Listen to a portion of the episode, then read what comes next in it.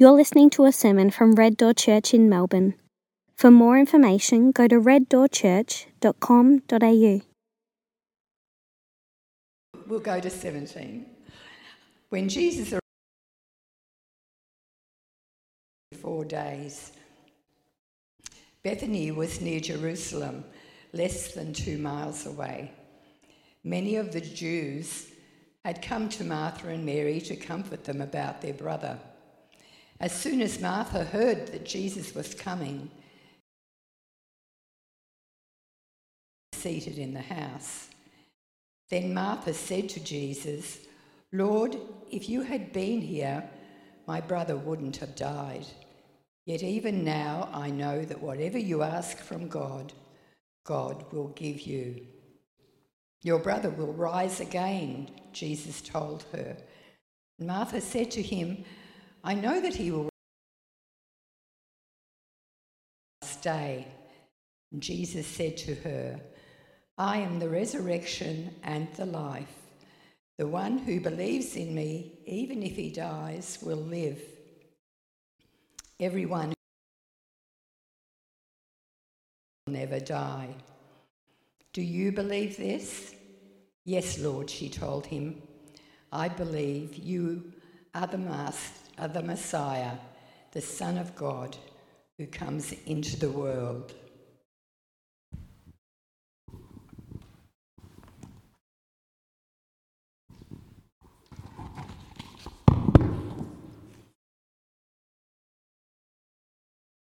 All right, good morning, everyone. Hey, Christ is risen.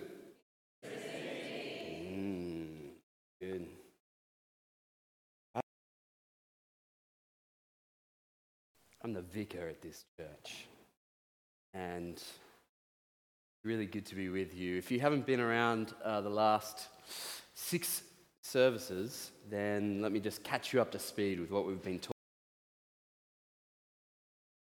The last six services, we've been looking at the uh, seven I am statements of Jesus in John's Gospel.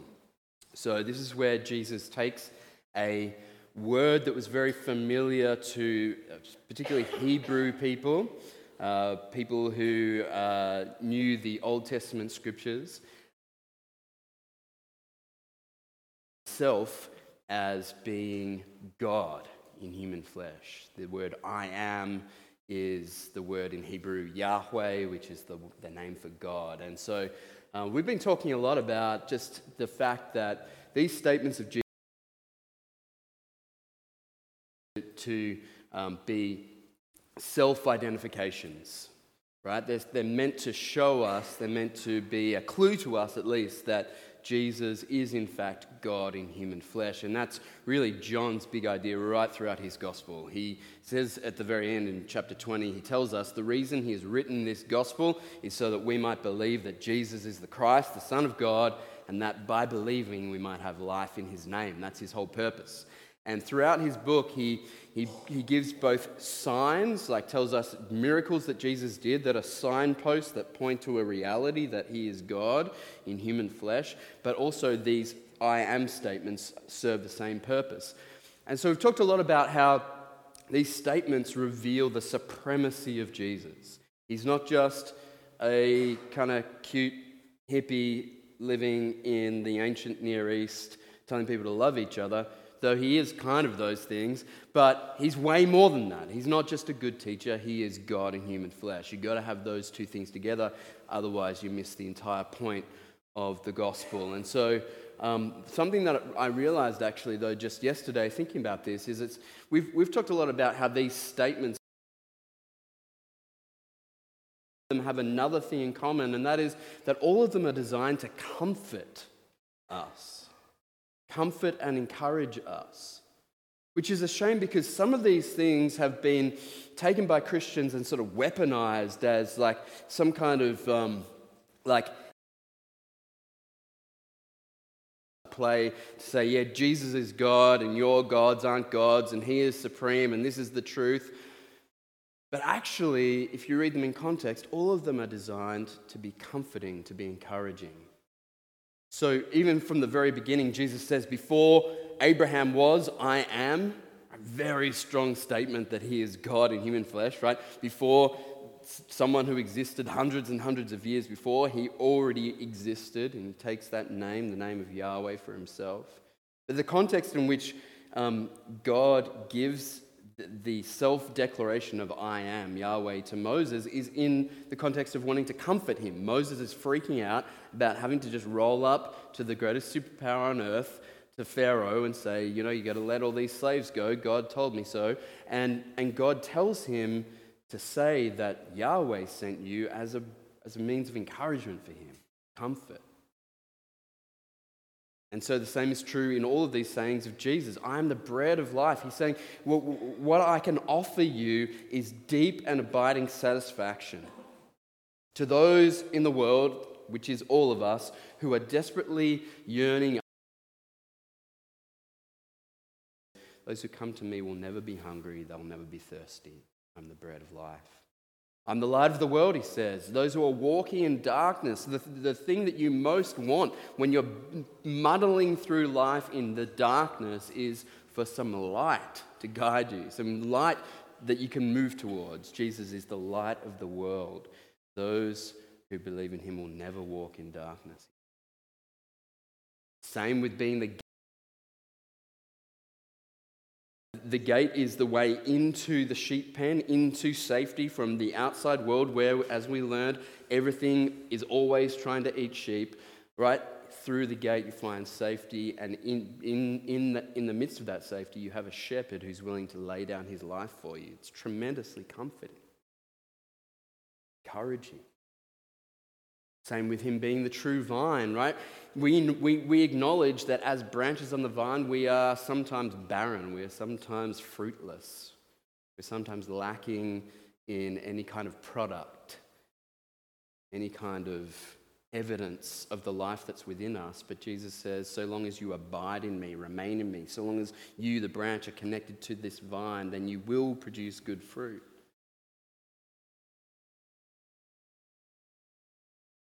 When he shares with his disciples that he's the way, the truth, and the life, what does he say right before then? He says, Do not let your hearts be troubled. He's comforting them. They realize he's going to die Good Friday. The reassurance that the way to eternal life is in him. And the same is true of this passage today. And the words of encouragement here are for those who are grieving. I see Daryl here today. Um, at, at Pam's funeral, we, sh- we, we read this passage words of comfort for those who are grieving. The, in the midst of the reality of death, Jesus gives words of life, of hope beyond the grave.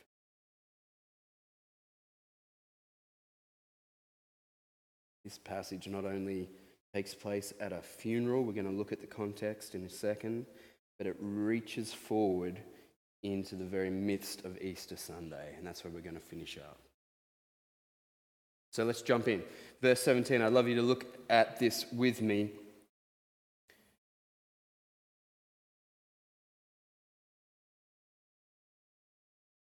In Bethany.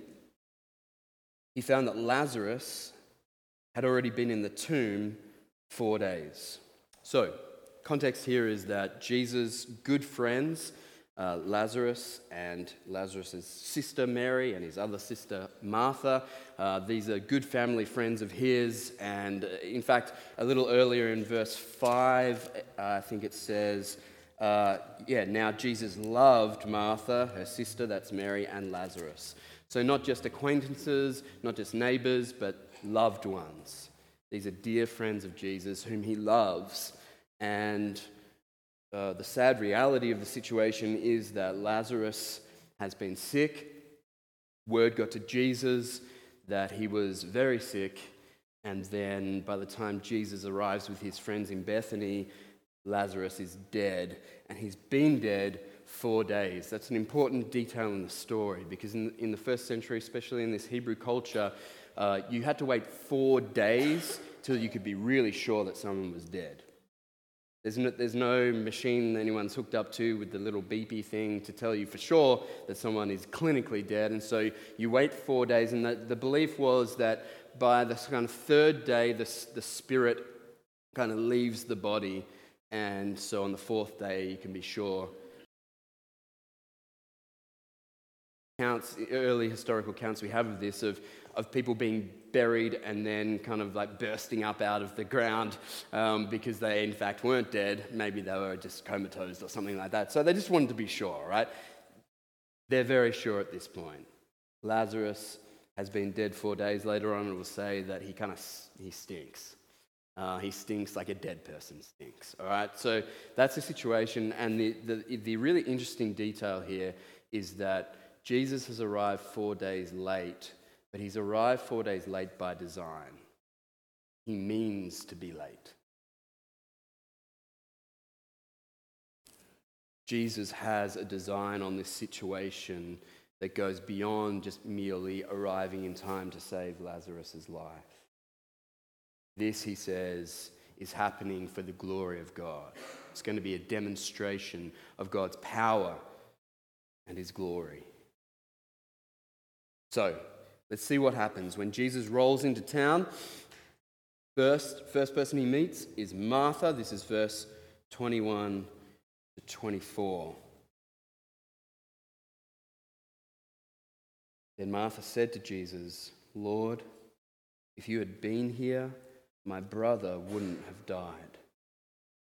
Yet even now I know that whatever you ask from God, God will give you. Your brother will rise again. Jesus told her.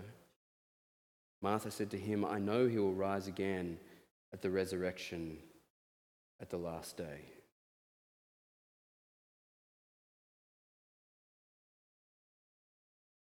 So here's a spoiler, right? And I'm, you know, like even the, the most um, unchurched person knows the story of Lazarus, right? Lazarus has become like a, a euphemism in our culture for someone coming back from the dead. I mean, I was watching the footy with my sister last night, and her beloved Sydney. I had announced to her with about four or five minutes to go, maybe five, six or seven minutes, that they were home, the game was over, that they were going to win. And then Port Adelaide, like Lazarus, come back from the dead and win the game, right? And we have that in our terminology. We know, so it's not too much of a spoiler, but here, here's the thing Jesus is going to raise Lazarus from the dead, right? He's going to call him out from the tomb, and Lazarus is going to live again. Jesus knows this. He already said this, right? He said back in verse 11, he said, um, Our friend Lazarus has fallen asleep, he says to his disciples, but I'm on my way to wake him up, which is just a really badass line. Like, if you think about it, they've just heard, you know, he knows that his friend has died, but he says to his buddies, Yeah, he's fallen asleep but I'm going to wake him up. It's a cool line. Um, they don't get it. They think that they say something like, oh, well, if he's sleeping, that's good. He'll, he might get better. Um, Jesus was speaking euphemistically uh, about sleep as death, and uh, his waking him up is going to be his raising him from the dead. So that's what's going to happen, but obviously his disciples don't get it. Um, Martha doesn't get it. This is understandable. People don't generally ra- be, they're not generally raised from the dead. Once you're dead and once you're stinking and once it's been four days, it's kind of, it's game over, right? So she doesn't get it exactly. She interprets what he's saying as this kind of general belief that Jews had in the first century. There were some who didn't go along with it, like the Sadducees, but the general Jewish belief was that at the last day, when God would come uh, in his, through his Messiah and roll up history and do justice on the earth and uh, usher his faithful people into his presence, that at that time there would be a general resurrection and Everyone who has died will be raised again and live with God forever. That was the general Jewish expectation. So that's what she thinks he's talking about. She says, I know that he will rise again in the resurrection, the last day, whenever that is.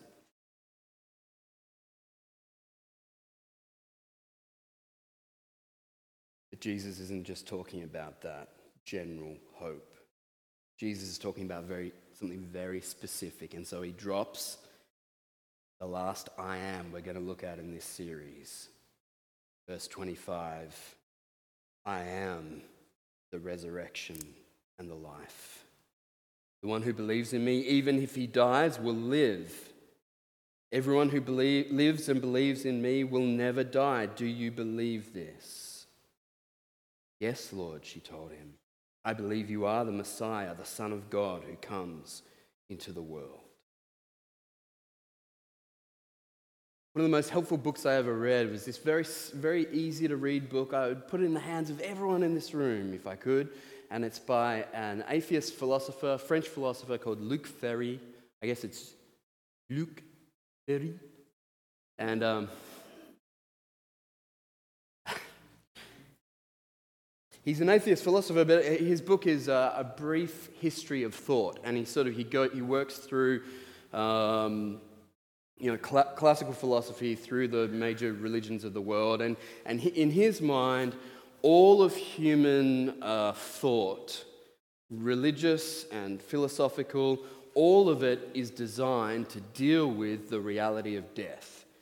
He says that is the thing that unites, eh, you know, like cave paintings thousands of years ago to, you know, string theory today. Like all, all of these different ways of thinking about the universe, all of them are driven by this sense we have that death is coming for us. We, there is an inevitability about this. I don't know if you've checked in with this for a little while. Not, none of us do this very often, but you are going to die. It's coming soon. And you can't do anything to stop it. It's inevitable. And he says this recognition that death is inevitable and that it's anxiety producing, um, that it's a problem, like the greatest problem that we have, drives all human thought. And so, as an atheist, he can just see that you know, all of these attempts, religious or otherwise, are attempts at solving the same problem. But he does say that no system of thought has better solved it than the Christian faith. He says that's, in his mind, why it's been so successful as a unified system of thought. Jesus here provides the solution to the problem of death, but it's not just a system of thought, it's not a philosophy. The promise he gives is a person. You really need to get this. If you want to understand what Christianity is all about, it's not just a religious system. It's not just a, a, a, a, system of philosophy or a way of understanding the world or a worldview or, or even just a tradition. The, the promise is a person.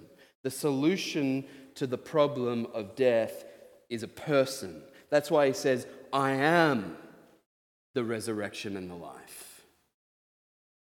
I am. It's me. It's a person. And, and even it goes beyond that because the, the word he uses here is, is a little bit weird, and, and we don't get it translated in the Bible because it would just look like a grammatical error. But he says, the one who believes, not the one who believes in me, he says, the one who believes into me. Very specific Greek word in the original text. The one who believes into me, even if he dies, will live. Everyone who lives and believes into me will never die. It's not just some sort of theoretical thing that you can say, yes, I, I can accept this on its own terms. It feels like a coherent system of thought. There's some logic in it. Like it's not just that, though, it has all of those things. But it's something that you need to believe into. It's something you need to put yourself in. The Bible, I think, maybe only once or twice refers to followers of Jesus as Christians, and it's used as a pejorative term. That's what the, the people were saying of Christians who hated Christians, like little Christs. It was a put down. What the Bible says, that the terminology it uses for Christians is those who are in Christ. Christians are those who are in Christ, not just, not just following him and not just even celebrating what he's done, like we're doing this morning, not just marking his life as something important and not just participating in rituals like we will this morning, but they are living in something. They are in Christ. They have put themselves into the life, the death, the resurrection of Jesus. This obviously has huge implications for how we live as Christians. You can't just go around saying, I'm a Christian in the same way that I say I'm a follower of the Essendon Football Club. I can't name a player who plays for them. I'm, that's not, I'm, not, I'm not a follower of the Essendon Football Club, right? I just have a sort of affinity for them. When I was a kid, I really followed them. I used to go to every game. I used to go out to Windy Hill and freeze to death cheering on the mighty bombers. Now have no affinity to it. That's how some of us conceive of our Christian faith. Well, yeah, I follow Jesus in the same way that he follows Essendon, but that's not what a Christian is. Someone who is a Christian is someone who believes into Christ, and that means everything they do life and breath and being every day, all of life, all about Jesus. That's what it is to be a Christian. That's just like the base level follower of Jesus. Living resurrection life. So, that's Martha's response, and she gets it. It clicks. I believe you are the Messiah, the Son of God, who comes into the world. Let's keep going and see how her sister responds. We're going to meet Mary in verse 32. As soon as Mary came to where Jesus was and saw him, she fell at his feet and told him, Lord, if you had been here, my brother would not have died. Same response, exactly the same. She says exactly the same thing as her sister does. We find through the gospel accounts that these two women are very, um, very different. You, you, you, know, with your own kids, you can have the very same kids, same genetic material, same upbringing, but they're very different, wired very differently. So it is with these women. It seems like Martha is, is the steady one, she's the logical one, she's kind of meeting Jesus at the sort of theological level. Mary, she's a, she's a feeler, she's a, she's a big crier. Um, she, um, while Martha is busy doing stuff, preparing for a meal, she's just sitting at Jesus' feet, right?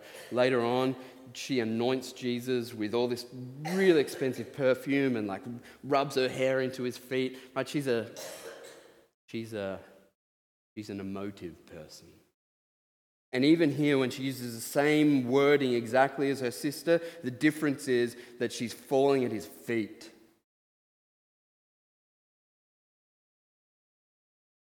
She fell at his feet and told him, Lord, if you had been here, my brother would not have died. And the translators give her an exclamation mark. I just think I want to just, just stop here, pause on that image of her throwing himself at his feet and saying, Lord, if you had been here, my brother would still be here too. And just acknowledge like the real pain and disappointment with God that we can feel when someone we love dies.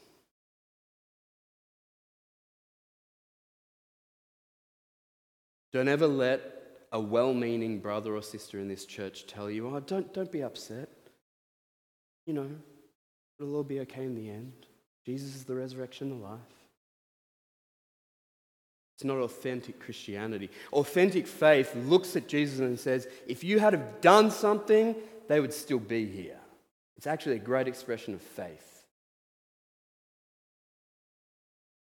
This expression of disappointment and pain comes from a place within both women where they know if he was here, he could have done something.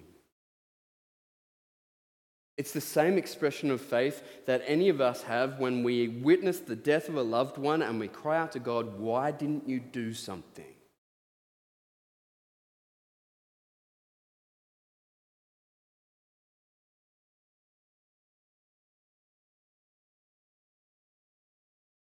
I hear that in verse 32. I hear that in her voice. I, I see that in her throwing herself on the ground. This didn't have to happen. One of the most profound books I ever, have ever read is A Grief Observed by C.S. Lewis. And he wrote it after his wife, Joy Davidman, died of cancer. He, he, he actually wrote it under a pseudonym, um, N.W. Clerk, was how it was published. It was just four notebooks that he kept after his wife died and just dealing with the grief, the pain of um, yeah, losing his wife. He had only been married a very short time. And he was grappling with this as a believer in Jesus, as someone who had um, shaped Western Christianity with his writings. Uh, he's now dealing with the reality of death and just um, pouring out his heart in these, in these papers. And uh, eventually they get republished under his real name, C.S. Lewis. The story goes that so many of his friends were giving him the book to try and like encourage him in his grief that he was just like, all right, I, I admit it. I wrote that. But actually, when it was published under his name, there were a lot of people who were very disappointed. They felt kind of betrayed by him because he was this great man of faith who had written books like Mere Christianity and like these, these profound writings about faith and just seemed like such a strong believer. And then in these pages, he's dealing with the reality of death and he's quite angry with God at times. People felt let down by him, but I actually think, again, like, like Martha, like Mary, it's an expression of deep faith in God. The level to which you're disappointed with him is kind of the level to which you expect him to do something in these situations. Let me read just a little bit for you from it. It's, it's kind of stark. It says, he says, and he's, he's just pouring out his heart here. He says, When you are happy, so happy you have no sense of needing him, needing God, if you remember yourself and turn to Him with gratitude and praise, you will be, or so it feels, welcomed with open arms. But go to Him when your need is desperate, when all other help is vain. And what do you find? A door slammed in your face, and a sound of bolting and double bolting on the inside. And after that, silence. That was his experience of God as he watched his wife die. He would pray for her to be healed, and all he got was silence.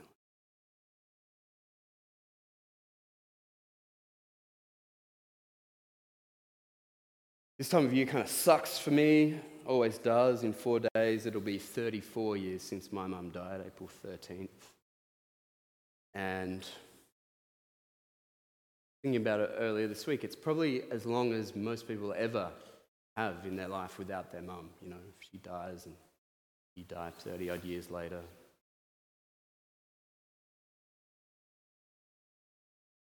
And um, to be honest with you, uh, I'm, I'm, I'm not okay with it. Oh, yeah, there I am with mum. It's her birthday, 3rd of December. So I feel like I had this really, I, I like that, that's just a still from a VHS. My dad used to carry around this enormous video camera wherever it was a an event. And I feel like that, so that image is, is kind of how I feel to this day. I feel like I had this kind of special connection with my mum, which was just severed. Completely severed. And I'm not okay. I haven't made peace with it.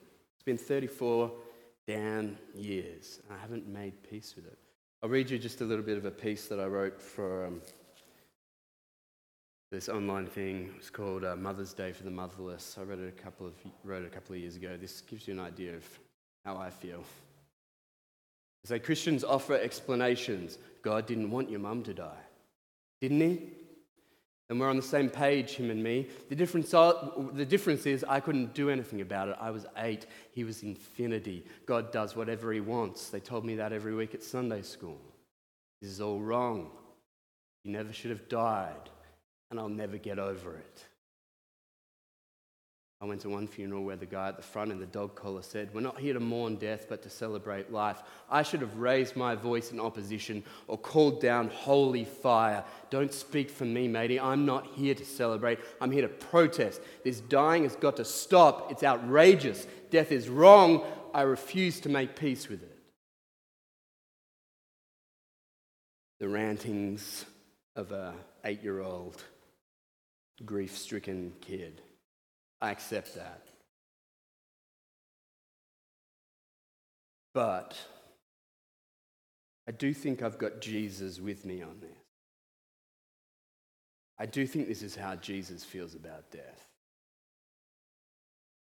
I think he's a little bit unbalanced, just like I am. I don't think he's stoic.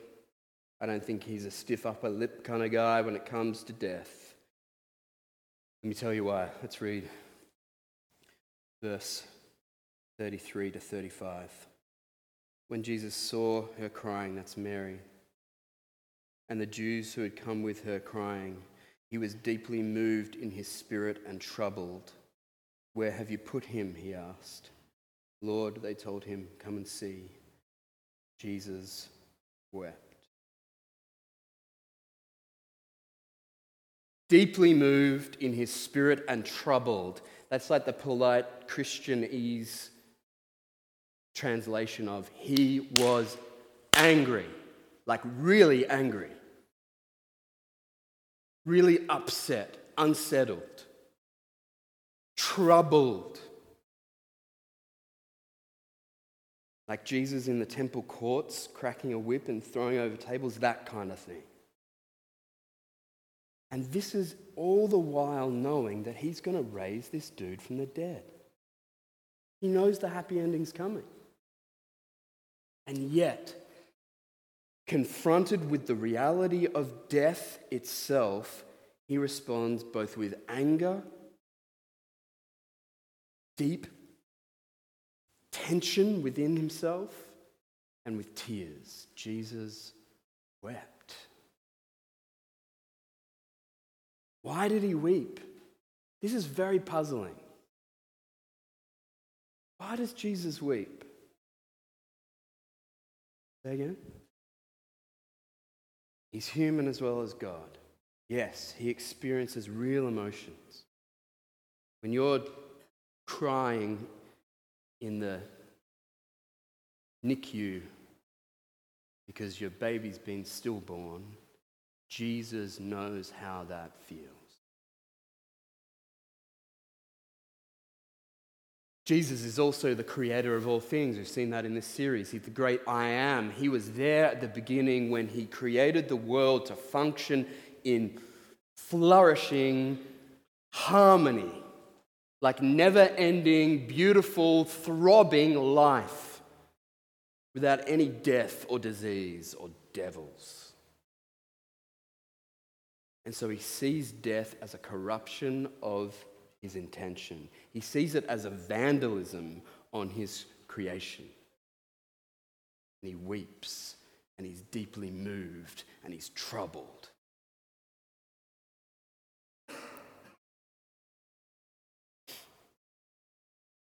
So should we be.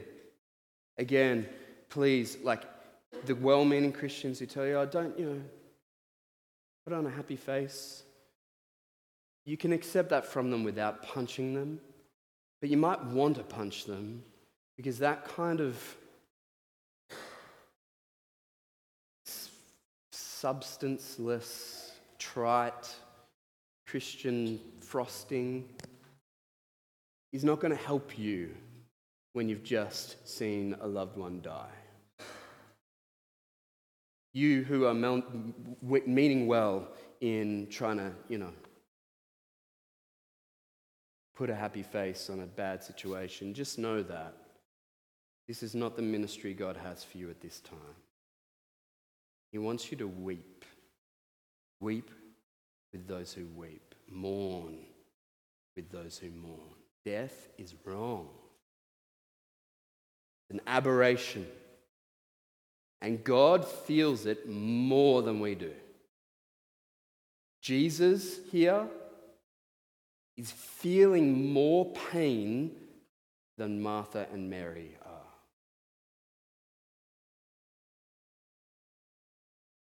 This is captured really beautifully in another one of uh, C.S. Lewis's works.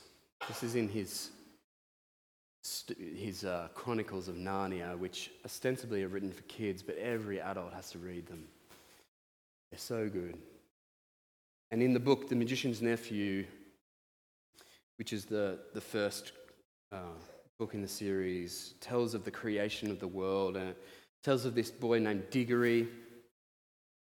Diggory uh, is suffering because his mum is sick and dying. She's going to die. And C.S. Lewis is writing himself into this story because he himself, as a 10 year old, lost his mum. He died. So sort of autobiographical in that sense. He knows what it's like to be a little boy who's been told that your mum's not going to live. So, anyway, in the story, Diggory has found himself in this magical world called Narnia. It's, just seen the creation of it as the lion, Aslan, representative of Jesus in that world, sings creation into being, sings this world of Narnia into being. And so he comes face to face with this lion, this creator God. And this is what he says. He says to Aslan, Please, please, won't you? Can't you give me something that will cure mother? Up till then, he had been looking at the lion's great feet and the huge claws on them. Now, in his despair, he looked up at his face. What he saw surprised him as much as anything in his whole life. For the tawny face was bent down near his own, and wonder of wonders, great shining tears stood in the lion's eyes. They were such big, bright tears compared with Diggory's own that for a moment he felt as if the lion must really be sorrier about his mother than he was himself. My son, my son, said Aslan, I know grief is great. Jesus feels the grief of the death of Lazarus more than anyone else feels it.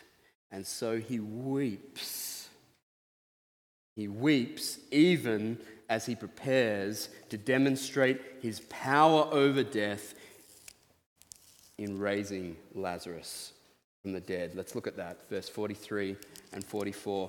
After he said this, he shouted with a loud voice, Lazarus, come out. The dead man, the dead man came out, bound hand and foot with linen strips, and with his face wrapped in a cloth. Jesus said to them, Unwrap him and let him go. Absolute demonstration of limitless power. God in human flesh. I am that I am. Nothing is beyond his power. The women were right when they said, if you appear, he would not have died. And he proves it by raising him, Lazarus, from the dead. Now, this is a sign, pretty incredible sign, an amazing sign, but it's a sign that points to something greater than itself. Raising Lazarus from the dead is amazing, but it's not the biggest thing in this gospel. It's not the most important thing. It's not the most powerful thing. It's not the most important thing. Lazarus was raised from the dead. I mean, it's time to party and celebrate, but the day is coming when Lazarus is going to be back in the tomb. He's been healed from death only to die again. So it's amazing, it's incredible, it's beautiful, it's powerful, but it's not everything, it's just a shadow. It's just a shadow, it's just a sign, it's a signpost that is pointing to something infinitely more powerful. I'm going to finish with that. Let's turn over to John chapter 20, and I'll read you what this sign is pointing us to. John chapter 20, starting at verse 1. On the first day of the week, Mary Magdalene came to the tomb. That's Jesus' tomb. He's dead, he's buried.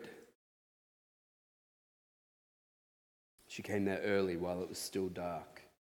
She saw that the stone had been removed from the tomb. So she went running to Simon Peter and to the other disciple, the one Jesus loved, and said to them, They've taken the Lord out of the tomb, and we don't know where they've put him. At that, Peter and the other disciple went out heading for the tomb. The two were running together, but the other disciple outran Peter and got to the tomb first. Pause there for a second. That's funny because John is that disciple, and he's just written in his own book that he was faster than Peter. And I just think that was that's hilarious. Just for all time, people will know he was faster. Stooping down, he saw the linen cloths lying there, but he did not go in. Then, following him, Simon Peter also came. He entered the tomb and saw the linen cloths lying there. The wrapping that had been on his head was not lying with the linen cloths, but was folded up in a separate place by itself. and just in case you missed it, the other disciple who had reached the tomb first then also went in, saw, and believed, for they did not yet understand the scripture that he must rise again from the dead. Then the disciples returned to the place where they were staying. But Mary stood outside the tomb crying. As she was crying, she stooped to look into the tomb. She saw two angels in white sitting where Jesus' body had been lying, one at his head, the other at his feet. They said to her, Woman, why are you crying? Because they've taken away my Lord, she told them and I don't know where they've put him. Having said this, she turned around and saw Jesus standing there, but she did not know it was Jesus. Woman, Jesus said to her, Why are you crying? Who is it that you are seeking? Supposing he was the gardener, she replied, Sir, if you've carried him away, tell me where you've put him, and I will take him away. Jesus said to her, Mary. Turning around, she said to him in Aramaic, Rabboni, which means teacher. That's what Lazarus' resurrection is pointing us to. Lazarus was raised, and it was a beautiful, powerful, magnificent thing, but he was raised to die again. Jesus' resurrection was for all time. He will never taste death again. And because he is the resurrection and the life, those who believe into him will never die. Jesus' own resurrection is proof positive that we ourselves will be raised because those who are in Christ will follow him into death and then beyond it into resurrection life. He is the forerunner he is the firstborn from the dead. He has tasted the first fruits of the resurrection. Everything that has happened to him will happen to us through death into life and inheriting all that he inherits as the Son of God. This is an amazing truth. You might have heard it a thousand times, 10,000 times. This might be your 80th Easter Sunday service of your life. Don't miss how stunning this truth is. It is the answer to all of our fears, the inevitability of death. Because Jesus died and was raised again, so shall we be. All you need do is believe into him. Do you believe it? Praise the Lord. I'm going to pray for us now. We're going to sit and just listen to uh, hymn being played for us. And I'd love you to consider a couple of things. Either whether in fact you are believing into him or whether perhaps you might have started following him like I follow Essendon. This is then is your opportunity to recommit yourself to him. If I turn up to uh, the next Essendon game and show them my membership from 1989, it's not going to get me anywhere. It's tempting to think sometimes for those of us who've wandered away from Jesus that our membership has expired, but the beautiful truth of the gospel is that everyone is always welcome. Everyone is always welcome to put their trust into Him. You can do that this morning. If you'd like to do that, then please stick around after the service and just pray with us. We'd love to pray you with you into Jesus. Perhaps you're here and this is all just good news. Like, this is just yes and amen. I've been talking for about 20 minutes too long already, and you're just the whole way through. You're just, you're just vibing on everything I'm saying, and praise God for that. But you know as well as I do that these opportunities, opportunities like today, Resurrection Sunday, are opportunities for us to reaffirm all that we believe, to recommit ourselves to following Him day to day. To re-establish the gospel in all of life, all of life, all about Jesus. Please do that during this time, just between you and God, between you and the risen Jesus. Please reaffirm your trust in Him. Let me pray for us as our musos come up. Father, thank you for your word to us. I thank you that all through this series, through John's gospel, you've been really reminding us of the supremacy of Jesus and also of your deep care and concern for us. You are a God who sympathizes, who empathizes, who weeps with us. Thank you, Lord. I pray now that this time we have in the next few minutes would be time that we don't waste. Lord, save us from wandering minds and other concerns, please help us to focus in on the goodness of the gospel and your invitation to all people here to believe into you. I pray in Jesus' name. Amen.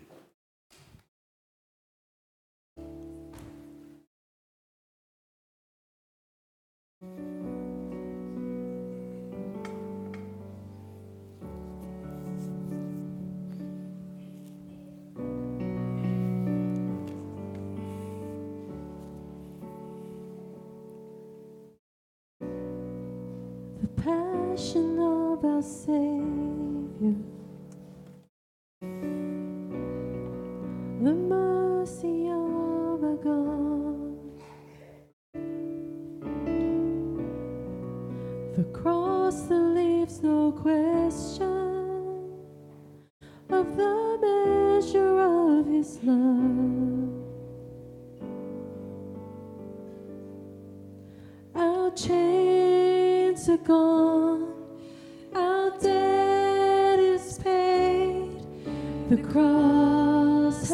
overthrown the grave.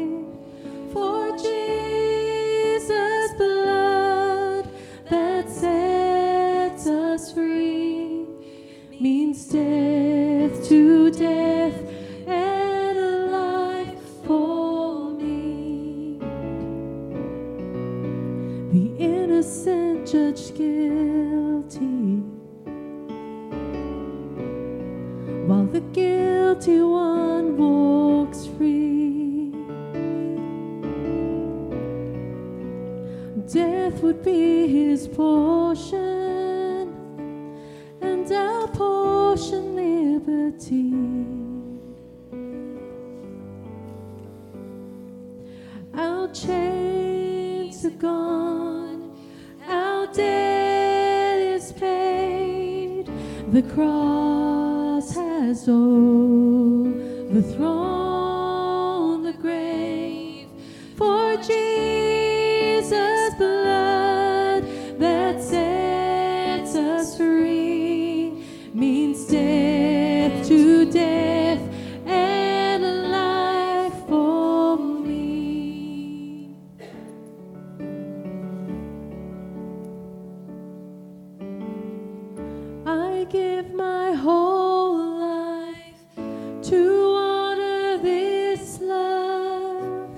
by the